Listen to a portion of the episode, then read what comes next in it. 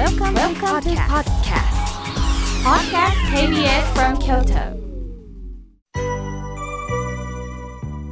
さあ、ここからはたくさんのメッセージをいただきましたので、順に紹介させていただきます。まずはじめにラジオネーム、コマドリさん、ありがとうございます。妙慶さん、いつもいつもありがとうございます。さて、寒波でこの関西も大変なことがありました。自然って計算では成り立たないんですね、とのことです。本当そうですよね。あの、滋賀県の方、そして京都も大雪でした。想定外の雪で、あの、あるね、電車の方も、こう、何十時間と止まったんですよね。その中で体調を壊された方もいると聞いております。私の友人がね、電車に乗るときはこれから携帯電話のバッテリー、そしてちょっとした飲み物、食べ物を入れるんだなということを感じましたというふうにね、メールをくれたんですけど、本当そうですよね。何があるかわかりませんものね。これから生きる中でも本当一歩先のことも考えていきなければいけませんよね。ありがとうございます。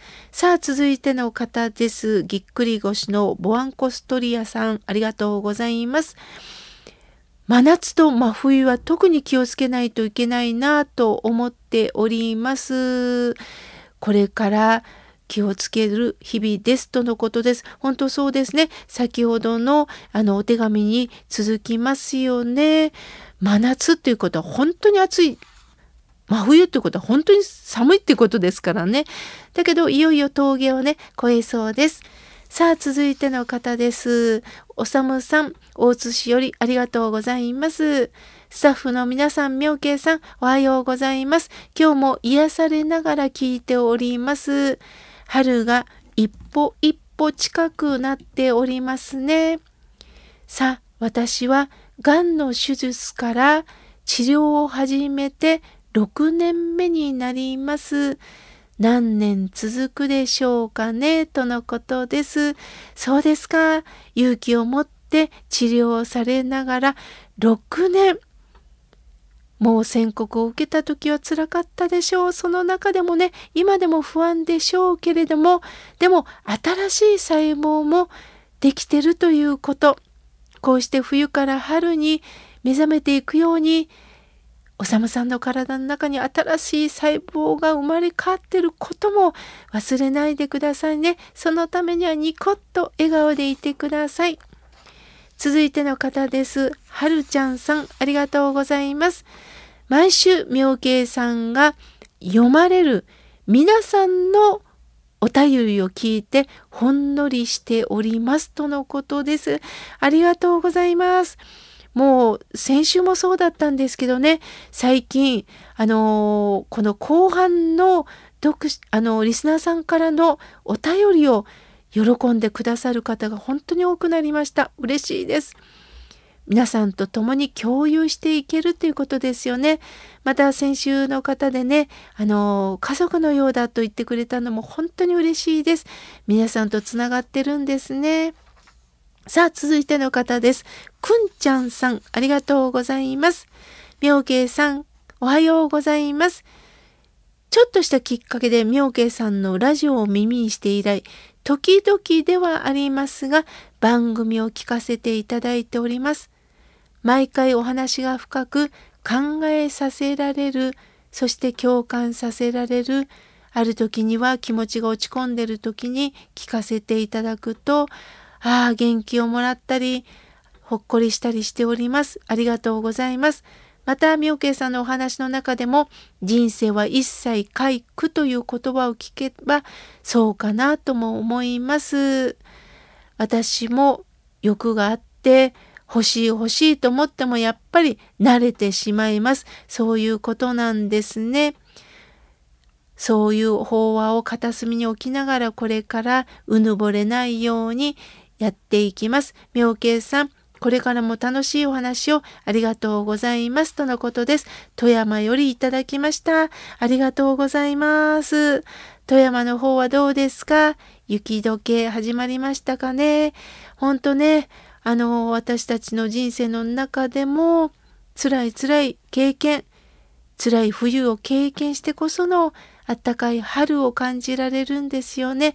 それが一切回復苦しみから喜びが生まれるんだということをねお釈迦様おっしゃいました。ありがとうございます。さあ続いての方です。まどかさんありがとうございます。妙慶さん、スタッフの皆さんおはようございます。毎週土曜日、心が浄化される特別なひとときをありがとうございます。いや、そこまで言っていただきましてありがとうございます。先日、お役所に相談をしに来ました。職員の方がとってもめんどくさそうな態度で調べることもなく、ここへ電話してくださいと丸投げされました。お役所はその時間空いてたんですよ。昔ならこういうところだと諦めましたが、今割と親切な方が多いですよね。でも、腹を立てるよりも反面教師として心に余裕を持ってない方なんだなと思いましたとのことです。そうですよね。人間ですからね。きっと職員の方もなんか辛いことがあったのかもしれません。そうすると、やっぱりコロコロも暗くなると、対応までもやっぱ雑になってしまうのかもしれません。そこをね、怒らずに、ああ、この方はこうなんだなと、あの、観察できたまどかさん、素晴らしいです。ああ、本当ね、こういうふうに心に余裕がなくなると辛い部分を見るけど、逆に言えばまどかさんの心の余裕を感じさせていただきました。さあ、続いての方です。おっこんさん、ありがとうございます。妙慶さん、初めてメールをいたします。あ、鳥取よりいただきました。妙慶さんは、どうして前向きになれるんですかとのことです。はい、もちろん私も毎日落ち込んでおります。いろんな出来事があったり、誰かの言葉を受けて落ち込むんですよね。でも、先ほどの方ではないんですけれどね人間にはやっぱり余裕がないと相手に向かって怒りを出します。それをお釈迦様は受け止め方を変えたらいいっておっしゃったんです。これはね矢でもって証明してくれるんですけど第一の矢があって第二の矢がある。すると私たちはねまともにその矢をブスブスブスっと受けてしまうんです。一つはもう流すしかないんです。相手のその強い矢を受け止めなければいいんですよね。そのように私も、ああ、そうだそうだ、こういった負の感情は受け止めなければいい、相手にお返ししようと思ってます。そして自分自身が本当に元気になれる。もちろん辛い言葉もあるんですよ。でもそのことによって味わいの深くなることがある。私を育ててくれる言葉なんだと思いながらそれを受け止めて生きております。おっこんさん、ありがとうございます。さあ、続いての方です。えー、お腹ぽっこりさん、ありがとうございます。メールをいただきました。妙慶さんの番組が土曜日の8時スタートとなると、私の中には、あ、プレゼントも送りたいと思ってしまいます。そうですか。ありがとうございます。私は5月に手術を受けて今まで、えー、教えを受けてたをやめることになりました。母にも苦労をかけて今までいろんなことがあったんですが、この番組を聞いておりますとのことです。そうですか。いろんなことがあったんですね。あのー、もう本当に自分の感覚に正直に生きてほしいなと思います。またお母様にもね、苦労をかけたということでね、そういうことをね、初めて振り返りながら聞ける今お腹ぽっこりさんに余裕ができたということなんですね。手術をなさったということで辛かったですね。その中どうかどうか希望を持って生きていきましょう。お腹ぽっこりさんの中にちょっと笑顔ができるように私なりに心を込めてこの番組お言葉を届けたいと思います。これからもよろしくお願いいたします。さあ続いての方です。春風さんありがとうございます。いつもためになる番組をありがとうございます。妙慶さん妙慶さんの法話があるから下を向きたくなった時に明るい気持ちを取り戻せることができるんですよ。そしてお父様ハッチ様とのエピソードがいいですね。お二人の温かな触れ合いを感じながらこちらまでも涙が出て心温まるお話です。本当にありがとうございますとのことです。ああ、春風さんありがとうございます。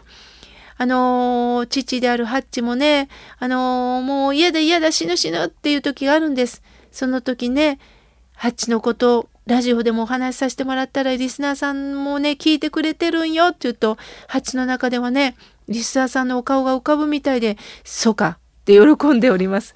まあそんなんでね皆さんと共有していただいて本当にありがとうございます。さあ続いての方です。